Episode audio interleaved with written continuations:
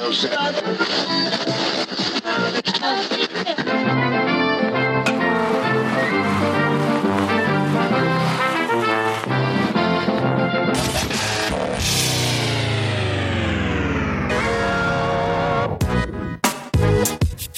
right, welcome to another episode of Sean Do What number is it? Episode 12. That's right. If it's relevant. That's I believe it's relevant. Anyway, We're a baseball history podcast, and uh, we take turns telling each other stories. He's from... Sean. Oh, yeah, I am Sean. and I'm Ed. And we take turns telling each other right. stories from baseball history. Uh, so, me, Sean, I have a. I have a whopper. Like, I, if this one, if people don't like this one, I'm gonna be disappointed. like, I'm fucked up if I make this like disinteresting. Well, to be fair, I don't know if there's really like I don't know if how will you know? Oh, I, I don't know. Nobody gives us. Yeah, feedback. there's no feedback. So you can like, follow us on uh, on Twitter and Instagram, uh, doing baseball. Uh, we are available on Spotify. We're available on Apple Podcasts, and You can see yeah, you can see the sources for all this stuff once we start collecting all that stuff and putting it up at our Podbean, podbean.com, Yep. Uh, dot do or doingbaseball.podbean.com or something. yeah. But either way, you're listening now, so that's awesome. So let's. Uh, so this is different. If you have listened to the show in the past, uh, normally we talk about uh, specific players or incidents or World Series, for example, of uh, something. So today's more of a, a broader subject matter. So we start with a few uh, shorter stories. Um, Okay. that kind of set the tone for, for what we're going to be talking about and, and something that's like taking place in baseball literally this season, Like right now. like right now. Okay. And here's why. That's kind of ambiguous. That's it. So, Is that the right uh, word? uh, October 1902 in Morristown, Ohio, Stanton Walker was seated between Frank Hyde, who was scoring the game, and Leroy Wilson, another fan. During the course of the game, Hyde asked Wilson for a knife so he could sharpen his pencil. Wilson opened the blade of his penknife and handed it to Walker to pass it along to Hyde. Just as Walker took the knife, a foul ball struck him in the hand and drove the blade into his heart. No, it didn't. I told you we were starting. This is di- so Walker bled to death within Oh moments. So it was it, it's Coming not- in hot. Yeah. So uh, so this is all in the Talk about being in the wrong place at the wrong time. God damn. so i- it's it's yeah it's nuts that there's no way that that could have That would never happen again. So he stabbed himself in the heart after being hit by a foul ball. Um, but if you don't know, or if you out there, he's not the only fan to die from a foul ball. He's the only one that ever killed himself accidentally by stabbing. I was the only guy to ever pull out my pocket See, knife here- and stab myself in the heart. Here's the other thing about the the Walker story. I I also when I first read this story, it said that he was nine years old. He was nine? No, but I I, I got more accounts of it, and, Okay. and a majority of them, like there were probably a couple that said nine, others said twenty, and, I, and the twenty ones quite had a more. disparity. but yeah, I mean, but the twenty ones had more information, like the people he was sitting next to, and, and all that, and it kind of makes a little bit more. I was gonna, yeah, it seems more likely. I don't know. It was 1902. You'd probably not be passing a nine-year-old in night. I don't know. Well, you probably would. Yeah, it's I feel like it would probably be more likely back then than it is Okay, now. so he's not the only fan to die in a ballpark. So recently, August 25th, 19 or 19, August 25th, 2018, Linda Goldblum was in the stands taking in a game between the LA Dodgers and San Diego Padres in Los Angeles. Uh, she sat in section 106, row C, seat 5, behind home plate on the first base side. Goldblum, a longtime Dodger fan, was celebrating her 90 or her 79th birthday and her 59th wedding anniversary with her husband Irwin and her brother-in-law Michael and her sister-in-law Eve.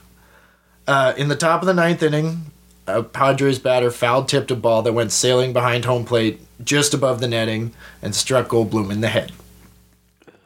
Ushers ra- raced to her and asked her if she if she was okay. She responded that no, she was not, and paramedics were called and she was placed in an ambulance and rushed to the hospital. Once at the hospital, it was determined she needed emergency brain surgery, and for three days she was unresponsive after the procedure. Uh, she Shit. was kept breathing by a ventilator, but on August 28th, her family gathered around her bedside and said goodbye before unplugging the machines like she had wished for in her uh, in her will. Um, so she she died the following morning. So that was in So 2018. that's two years ago. Yeah. Two seasons ago. So Linda's not the only person to have died in Dodger Stadium. From Okay. a foul ball. like, where's I told you it was going to be a Yeah, lot so of you little like went stories. down. You, it seems like you started on one thing and started going down little wormholes. So Alan Fish, uh, a 14-year-old boy, on May 16th, 1970, uh, he was attending a game between the Dodgers and the Giants with his brother and five other boys. Uh, they sat in row two, just past the dugout on the first base side. In the bottom of the third inning, with Gaylord Perry on the mound, Dodger outfielder Manny Mo- Mota uh, slashed a, bo- a foul ball into the stands, striking Alan in his temple. Uh, so, yeah, everything seemed fine, and he was responsive, and uh, the Giants dugout right there like gave him an ice pack and stuff. Yeah. Uh, so he was taken to the first aid station and he was checked out by a doctor. The doctor gave him a couple Tylenol and, and sent him back, uh, or aspirin, sent him back to his seat. Uh, after the game, he became dizzy and his parents became concerned and took him to the hospital. Unfortunately, he would not leave the hospital and he died four days later. Ah. So, yeah. Uh, so the, the impact of the ball had created a hairline fracture with his in his skull and caused a intracerebral hemorrhage. So it's It sounds like the Ray Chapman kind of thing, yeah. Um, which is a good episode in our archives if you want to listen to that. so it kind of keeps going though. So we got uh, jeez. Uh, Wendy Whitehead was a spectator uh, with her husband at a San Angelo Colts Independent League game in June 2 2010. Bottom of the eighth, she was struck uh, when she was sitting down the third baseline, and she was knocked unconscious. Um, the third baseman like saw what happened, so there was like a whole scene, and and the whole game stopped for a while. Uh, her husband was a doctor, and he was sitting next to her, and he became attending to her, but she basically like It was like yeah. Uh, finally, uh, in 1960, at a AAA game in Miami, Dominic LaSala was struck by a ball similar to Whitehead. Uh, he was attending the game at Miami Stadium. It was like, I think, yeah, it was AAA. I said that with his nephew and uh, his nephew's kids. So he was a an, an older guy. Uh, top of the seventh, Columbus Jets outfielder Johnny Powers, which is a It's another name. Add that to the list of names in baseball history. So he hit a foul ball down the third baseline, uh, striking LaSalle in the head, and he would die two days later. So There's been a few. there's been a few, and, and A lot of these, like, yeah, I, I feel like, cracking a beer after. yeah, was- I feel like I haven't heard about a lot of these. I'm surprised. I'm actually like, I mean, I'm I'm surprised, but not surprised. You know, like with with the amount of games there have been, I figured there would obviously be a lot of injuries, but it seems like it's Oh, it's we'll not get, talked we'll about a lot it's not talked that. about a lot well, well we're not done. Um, Okay. okay, so foul goes on. Are a part of the game. Uh, to many fans, especially kids, catching a ball hidden to the stands is, is a dream. So Yeah. thousands of foul balls are hidden to the stands every year at baseball stadiums around there. Tens of thousands. There's lots and lots of foul balls. Um, while spectators are frequently hit by foul balls and bats at baseball games, a Wake Forest study from 2007 found that only five of those incidents since 1970, it's really, well, it's seven now because of Yeah. Whitehead and Goldblum, Right. uh, resulted in fatalities. So we're talking about seven fatalities over 50 years now, Okay. uh, from what I could find. Um, so, I mean, that's not a lot, but that's not like. Yeah, but it's like yeah, it's not That's none. that's so. Can you? It's can seven you- unnecessary deaths. Can you guess what this is? What this is about pertaining to baseball nowadays? Your story? yeah, What your story's about? yeah. Are you talking about like whitewashing of like the dangers? No, I'm like talk- that's just what I, I don't know. That's I'm talking about get. extending the nets. Oh yeah, like yeah. That's happening now. No, no, yeah, okay. I Every I get is that gonna- in like the relation but- to what's happening today, but I thought I don't know. I feel but like why we hasn't it dark. happened until Yeah, now? yeah. That's what we're talking about. Okay. okay. All right. So I think that's kind of what I was meaning. yeah, well, let's let's continue because there's more people to die. Okay. Fuck. Um, we Foul were trying to get away from some of these darker episodes. We I- just like w- we we tell one about like Mamie Johnson and then Old Hoss and then boom, right back into the death yeah, stories. Yeah, well, either way. Here we go. Uh, so foul balls and bats are not the only way a fan can be struck by a ball. Okay. On September 29th, 1943, a Washington Senator or a game between the Washington Senators and the Cleveland Indians. Uh, they were playing a doubleheader. In the ninth inning of the first game, Cleveland third baseman Kent Kelter, Keltner hit a ground ball to Senators third baseman Sherry Robinson. Robertson fielded the ball cleanly, but sailed his throw away from first baseman Mickey Vernon. Clarence Stagemeyer, a 32 year old Civil Aeronautics Administration official, was sitting in the front row behind first base. The throw from third baseman uh, hit Stagemeyer in the head.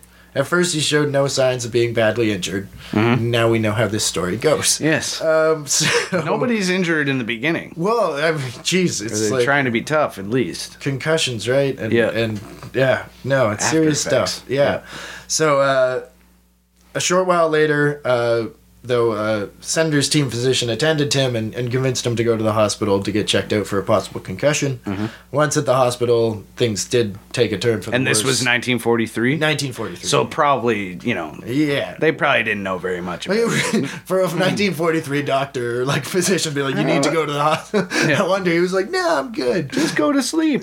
I'm just gonna nap. sleep her Just off. gonna nap in my blood." I don't know. That's, Um, uh, could so- be painting the doctors more negatively than we should. So, so these incidents are, are the more widely. Obviously, there's baseball games like there's college and and minor league, other minor Mm-hmm. league, and, and games all across the world and stuff. And I'm sure there's many more incidents like this. Right. So, uh, while other fans have died from from falls and other accidents at the park, uh, some kind of think the foul ball deaths could have been avoided Yeah. uh, earlier. Uh, baseballs are hard. They weigh about five inches, nine inches around. It's like a fist hitting you, right? So Yeah, I guess so, yeah. nowadays, a bat can fly off, or a ball can fly off a bat at over 110 miles an hour. Yeah. If you're talking about like Stanton, Stanton, Judge, Stanton, and or big dudes like that. Stanton and Stanton, no, Yeah. Guerrero, um, big dudes like that. Uh, so it can hit you like if you are even the if you're the closest that's not covered with netting, that's gonna get to you in like less than a 2nd So you have less than a second to react. Mm-hmm. Yeah. and we're not all professional baseball players. Um, a review of the incidents by Bloomberg in 2014 found that 1,750 fans were injured uh, a year. That's a lot. Yeah, and that's like in That's just Major League Baseball? yeah. Yeah, by foul balls. I, I think they might be minor leagues as well, but in Like professional Major League affiliated? Yeah. So uh, with players getting stronger and uh, exit exit velocities increasing, uh, evidence shows uh, there's like the ri- the risk is increasing as well. So pitchers Mm-hmm. throw harder. Uh, the harder they throw, oh beep beep. Take your pail. the harder they throw, uh, obviously, the more chances there are of f- foul balls, right? Mm-hmm. If a guy's throwing 99 with like Yeah. a 78 hook, like if you get your wood, like it's it's there's going to be more foul balls than not because the guys' timing is, are even more like precise nowadays. Um, so uh, yeah, data compiled by the Elias Sports Bureau for NBC showed that the number of foul balls per game has increased by about 10% since the year 2000. Okay, interesting. So, yeah. Um, and basically, yeah, well, that I was love until, the data. well, that was you until know, so like- so foul balls increased. Uh, to be precise with the data, it was forty eight point nine per game in two thousand. So there was Uh-huh. there was basically forty nine foul balls a game, and and it increased to fifty three point eight per game in the first half of twenty nineteen. Okay. So that's uh that's that's like significant. That's that's five more balls into the stands basically. Yeah.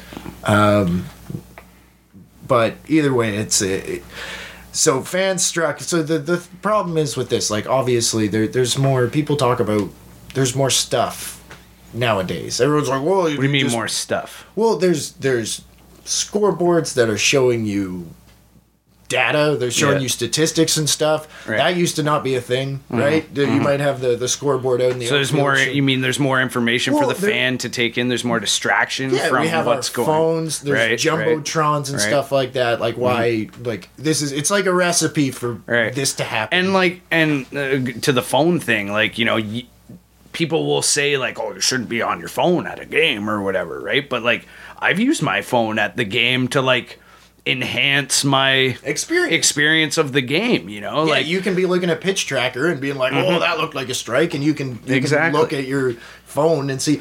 Basically, I mean, it, it's it's an issue that obviously they're, they're addressing now, Mm-hmm. but like this went on for cent. Like we're we're gonna get Yeah. into even more. how old is baseball Yeah, Like, you exactly. know, like no, trust me. There's way more crazy. yeah okay Um, carry on So it's not just guys or people that are dying too. Mm-hmm. Um, obviously, uh, you can be injured and it can create a terrible scene. well we've seen We've we've seen- seen, it See, milwaukee I knew we were going to get into this. This is- milwaukee I know. and the braves you, Tell the story of Milwaukee. Okay, Interrupt so we're, my story so, for our. so we're there in Milwaukee, and we're sitting there- 2015. 2015. So we're sitting there with uh, someone, this this family, and he's buying us beers. it, was, it was great. It was a good time. Anyway, so line drive foul ball just over the dugout, the the first base side dugout, and it happened so fast that like we couldn't even tell who- who had got hit or where she had gotten hit, but it turned out that this lady had gotten hit pretty Well, much it- right in the forehead. well, everyone cleared away, and Yeah. there was just her like out with like a pool of blood. Yeah, like was- huge pool of blood. Yeah, like it was- shitty scene. Anyway, carry on. She was helped, and, and luckily we found out she was not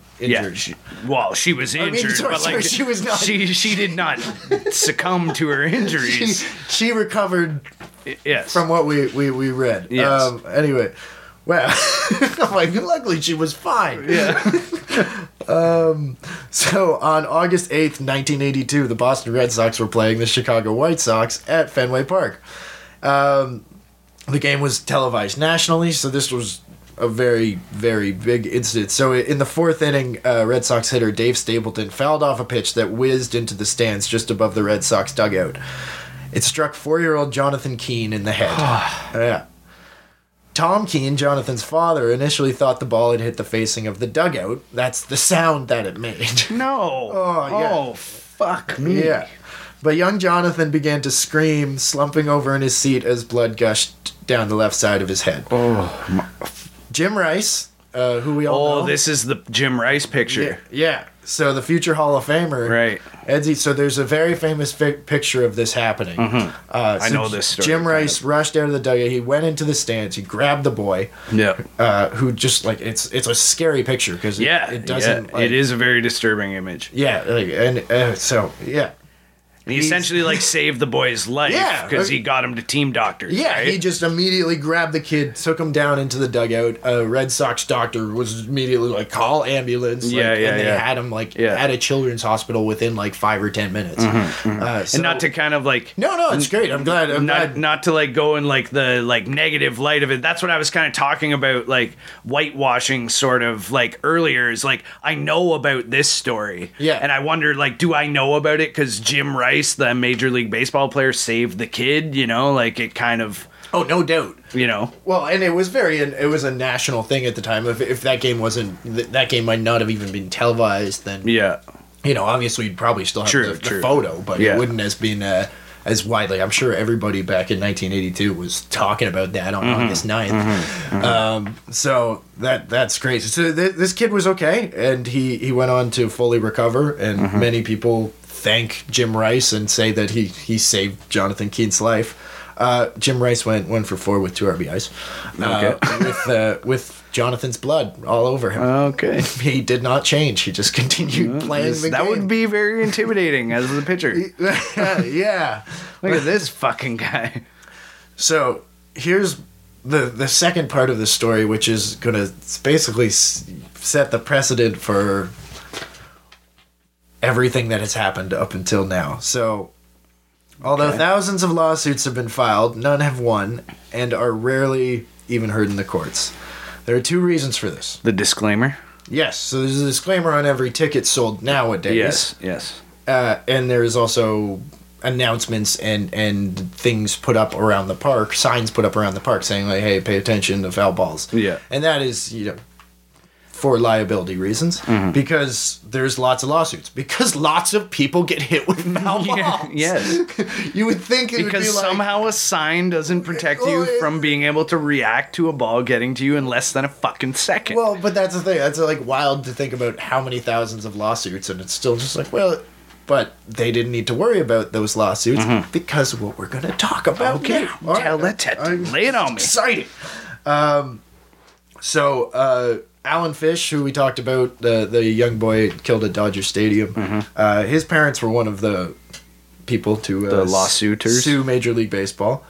Uh, they allege the Dodgers failed to provide a safe space to watch the game. Uh, jury ultimately returned the di- verdict in favor of the Dodgers and uh, the physician as well that just gave him aspirin. Um, Okay. So, uh, Come on, burp into the mic. So the two reasons. So there's a disclaimer on the ticket, Yeah. um, which is basically says uh, the ticket holder assumes all risk, danger, and injury incidental to the game of baseball. So anything that involves the game of baseball, we are not liable for that. So Okay. yeah, I guess like Colby Rasmus could run into the stands and bite your neck, and you'd Is have that case. part of the game, though? Exactly, but it would probably go to court. Yeah, somehow they would argue. that Okay. it- why Colby Rasmus? The second is the baseball rule, Okay. uh, which is a r- real law. Uh, it's kind of a precedent, so it's a torts law. So torts is kind of like a liability, like public ruling, like based on history of of court Like rulings. and- precedent? yeah. So it's a tort torts law that's actually called the baseball rule. okay. Baseball rule holds that a baseball team or at amateur levels its sponsoring organization cannot be held liable for injuries suffered by a spectator struck by a foul ball batted into the stands. Under most circumstances, as long as the team has offered protective seating in areas where foul balls are most likely to cause injury. Okay. That is a rule. Okay, but like That is a law. Sorry, it's not a rule. That's right, a law. right, but like That's an American law built into. okay, but I I would argue that like if you're beyond the netting, Well, we're gonna get into that. Um, the last part of that rule doesn't apply because you haven't provided protective seating beyond the netting. exactly, but Carry they on. have netting, so you could sit behind there. That's what they're saying. You can sit. you can there. spend more money and sit behind the netting. exactly. Oh god damn it. so that's a real law. in the Here we United go again. Okay, so as the problem we discussed just now, without me even reading this, okay. Getting ahead of ourselves. um, netting does not cover many areas where foul balls have killed people. I wonder why. Yeah, still, courts have rarely even heard cases striking down lawsuits, citing the baseball rule as precedent, and stating that fans do have the option to sit in areas protected by netting. So, Mm-hmm. the first nets were placed behind home plate. You wouldn't be dead if you weren't so cheap. Fuck off. it's terrible. Yeah, I know. All right, But that's what they're saying. Major League Baseball's words. that's the court's words, technically. Well, Just say okay. Anyway. So, uh, the first nets were placed uh, behind home plate in 1879 by the Providence Grays. okay, that's earlier than I expected. Uh huh. So th- in the era what we talked about old Hoss Radbourn last Yeah. episode. Yeah. Uh, In the era where pitching mechanics uh, were changing, with uh, there was an increase in pitch velocity. Obviously, Mm-hmm. originally pitchers were throwing underhand and it had to be straight without bending your elbow. So early on, it was pretty easy to hit. Yeah. Uh, so there was an offense pro- offensive problem in baseball. So they decided to let pitchers change it up a bit. Listen to old Hoss Yeah. episode for Yeah. for more on that. Which uh, I should mention, that makes old Hoss's accomplishments that much more impressive It at that time. But hundred anyway, carry on. Um, so the stiff arm restriction was abandoned in, in 1868, but scores remained high. Uh, at the beginning of 19 or 1871, batters were permitted to call for a high or low pitch, and if the pitcher failed to accommodate, uh, he was a ball was called. So even if it was over the plate, you had to be like low, high, and the pitcher had to do that for you. I don't know why this even made it in here. Um, Makes no sense. okay, so in in 1878, uh, the year before the first net was installed, the pitcher was permitted to raise the ball as high as his waist before delivering to the batter, and in 1883, the line was elevated to the pitcher's shoulder, so you were basically doing sidearm. Uh, so with this same thing, kind of as the pitching affects the batting, so there's more foul balls all of a sudden because Right. pitchers become The velocity's coming up, so, like, your timing's off, you're- you're ahead or behind the ball. the ball's coming off the bat um, a lot faster, Mm-hmm. uh, and either way, people weren't ready for this. So this is amazing. This is my favorite thing I was looking for. So with an increase in speed of the pitches and now the increased fre- increased frequency of injuries by fans sitting behind the plate where there was no nettings whatsoever, Yep. the area started to be called the slaughter pen. Behind the plate was called the slaughter pen. Yeah. you Holy can sit in the slaughter pen until the Providence Grays Mm-hmm. took that away. and pr- then it became expensive to sit in the Well- slaughter pen, probably. I just love that. They're just, oh, you going to the game today? Where you Where's sitting? it? Oh, the slaughter pen. Oh, Danger Bay. Um, So, what do you think happened when they first put the nets in? Were people upset? Oh, fuck yeah. Okay. of course they were. They're like, oh, everyone's Oh, you're taking away the danger. I want to go to a baseball game and be scared for my life. I got nothing else to do. yeah. Uh, so yeah, with uh, fans complaining, it hindered the view of the game. In Milwaukee, a wire screen was erected in front of the grandstand on June twenty fifth, eighteen eighty four, but it was removed seven days later because fans complained it obstructed their view and they just didn't like it. Early protection behind the plate at first had little to do with fan safety and more about keeping the ball in play. Before they were underhanding, obviously the ball's not going very far, and now you're actually pitching. So catchers' fences were that's what they were called. And they were built from wood or just like some skewed wiring. There was there was actual like cases where like balls would go through the wiring Yeah. of these like early uh, things. and- Backstop kind of things. and and lawsuits were filed, but like they would win because it was like, well, you were sitting behind the netting, but the netting failed. So that was like okay. a loophole in the the baseball rule that we're getting to. But like there was there was some of that in like early netting and stuff like that that that you know it just sucked. Um, so uh, where are we here? Yeah. So this is a, a lot of this is is coming from uh, uh, the next bit is coming. There's a there's a legal paper called "A "Foul Ball in the Courtroom: The Baseball Spectator Injury as a Case of First Impression" by uh, J. Gordon Hylton. I believe it's like in like the Tulsa Law Review okay. which is something I never thought I'd be reading, but this was so fantastic, and and I, I obviously got lots of sources when I put this stuff together, but this was a it was a big help, so I have to cite that as as basically a One ton of selected reading. information. Yeah. Yeah. so. Owners had to protect themselves, so we, we now have nets behind home plate, but people are still getting hit by foul balls. Right. Um, so owners had to protect themselves. Because they while- didn't buy the good net. well, or just off to the side, you know, like everything Yeah. else. So in 1866, an English case called Indermaur versus Dames, where a court held that an owner was obligated to protect the business visitor against dangers in which the proprietor knew he should have known the business visitor rule. So it's kind of like It's, it's fair. yeah. So this is like a time where like uh, people were, for generally like it was like a very individualistic movement of like, well, you need to take care of yourself. Like, um, so Indermaur, the the ruling was quickly embraced by American courts and treatise writers. Treatise writers. I don't know a lot of this legal jargon. Anyway, by the, by the end of the first decade of the 20th century, the business visitor rule had been applied to a variety of public amusements and exhibitions. In 1901 edition of Thompson's Treatise, treatise uh, on the law of negligence described the propriet or proprietors of public exhibitions as having a special duty imposed by the principles of the law to exercise reasonable care in construction, maintenance, and management to the end to the end of protecting the public so coming upon the premises. The business visitor rule seemed to suggest the ballpark operator had the duty to protect his patrons from harm, but there were problems in applying that rule for foul balls. Okay. So basically, what it's saying is is like if if he built if the the stadium owner built bleachers that failed, that's Right. on him. Right.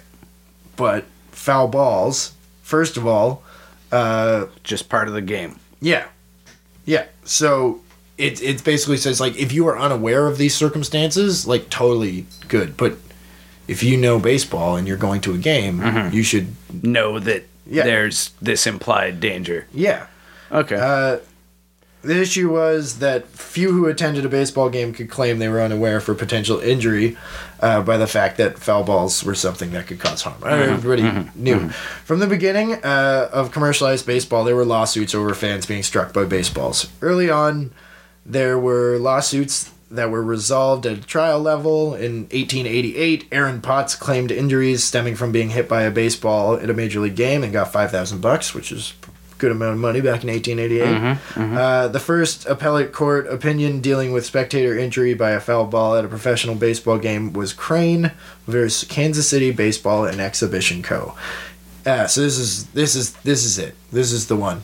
This is the big one. Okay. Strap in, everybody. Strap in. It was heard uh, by the court in 1910 and decided uh, again in 1913 by the Kansas City Division of the Missouri Court of Appeals, setting the precedent that is still upheld to this very day, otherwise known as the baseball rule. The baseball rule. In Crane vs. Kansas City Baseball and Exhibition Co., the plaintiff argued that the owner of the Kansas City Blues, uh, the minor league of the minor league American Association, was liable for an injury the defendant sustained while in attendance for a game. The injury was undisclosed, though not thought to be serious, due to Crane only seeking hundred dollars in damages. Okay. Uh, so that's about twenty six hundred dollars today. Right. So it's So small claims court. small claims court. Um, Judge Judy. Crane had paid 50 cents for general admission ticket and could have paid 25 cents for a bleacher seat.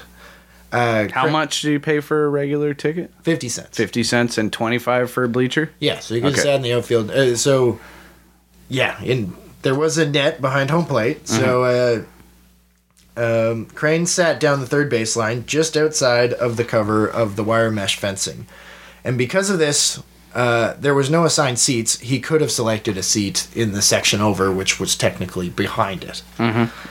In his complaint to the court, Crane asserted the ballpark owner had been negligent in f- failing to screen the entire grandstand and that this negligence was proximate cause for his injuries.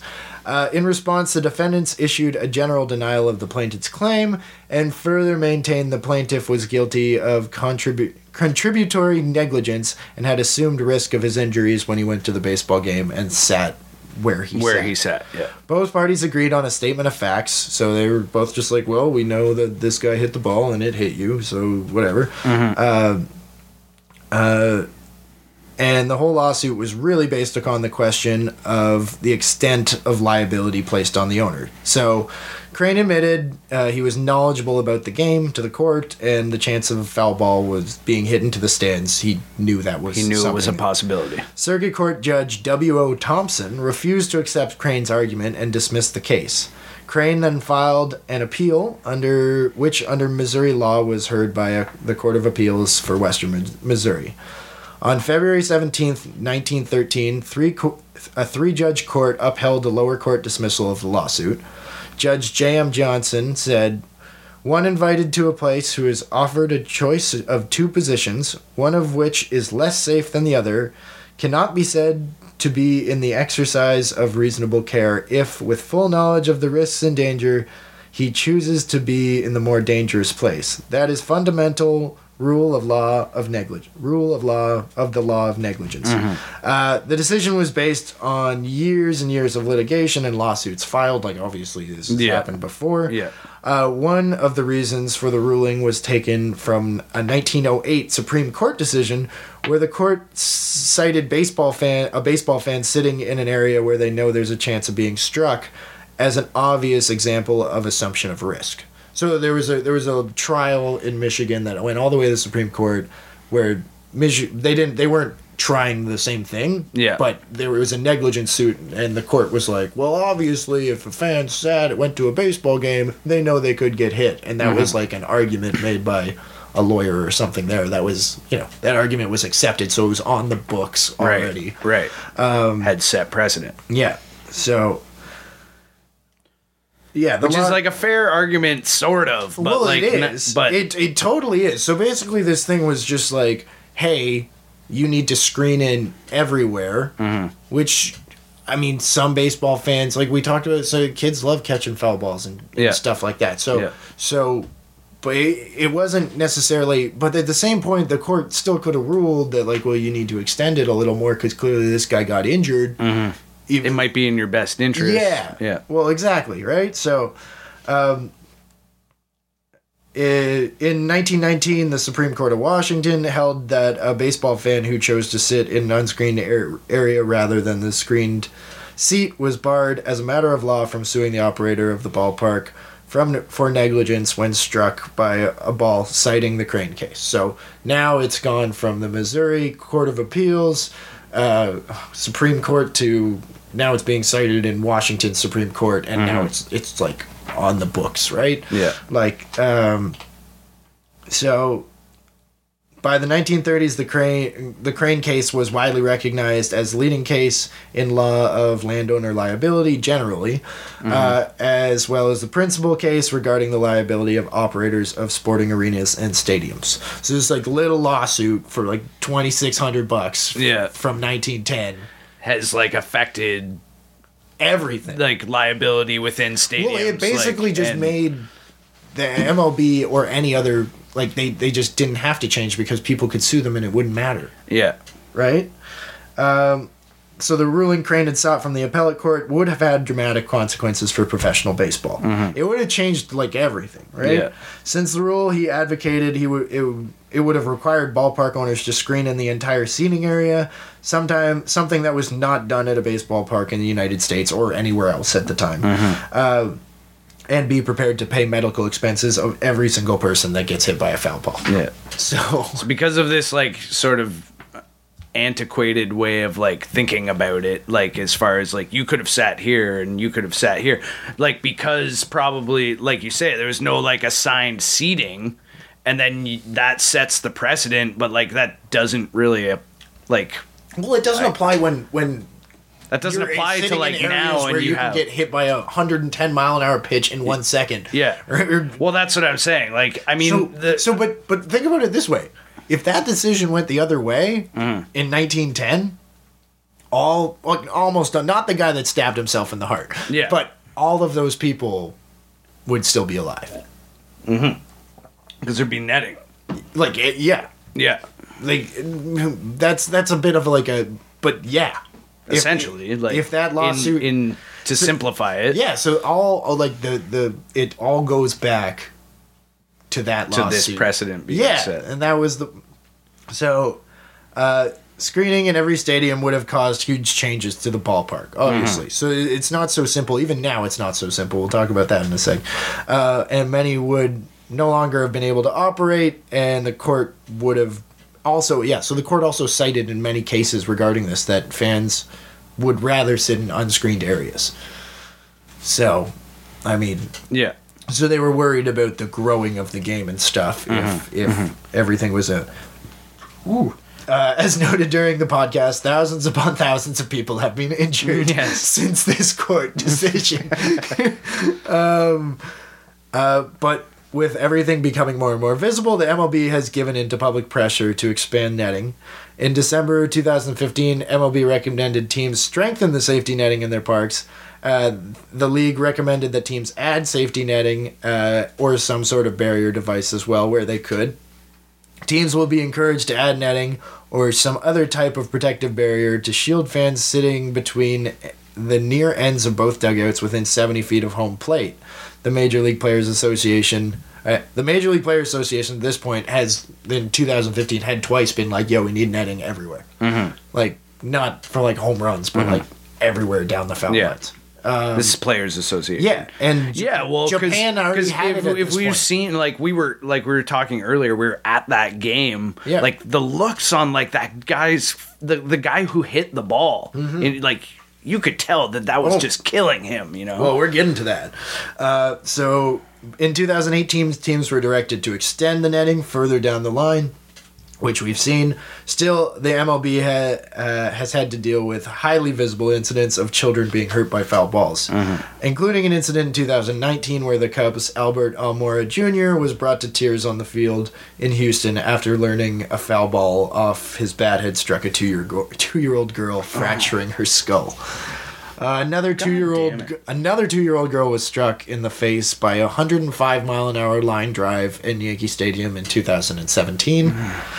Uh, we talked about it earlier a lot. There's a lot more. There's a lot more stuff going on, but nobody. A two year old girl cannot be liable for catching a 105 mile an hour line drive. And, but th- th- that was like what I was kind of getting, like, you know, gonna say as well when I was talking earlier about like it kind of being. I see the argument that like you could have sat somewhere else at that point, but like even if like that is the argument, like you can't expect your average person, let alone a two year old, to be able to like react at like the speed that You need to react. yeah To do that, like yeah, it's it, there's it's not fair to ask the average person to be that prepared. You Well, know? and and I read lots and lots of people like there's tons of articles out there about people getting injured and then you know they like one guy in Philadelphia got injured by like Jimmy Rollins thing and you know he tried to sue but his lawyer was like don't even bother man don't it's not gonna happen baseball rule um, Mm-hmm. Yeah, and and he, I think he got like a, a signed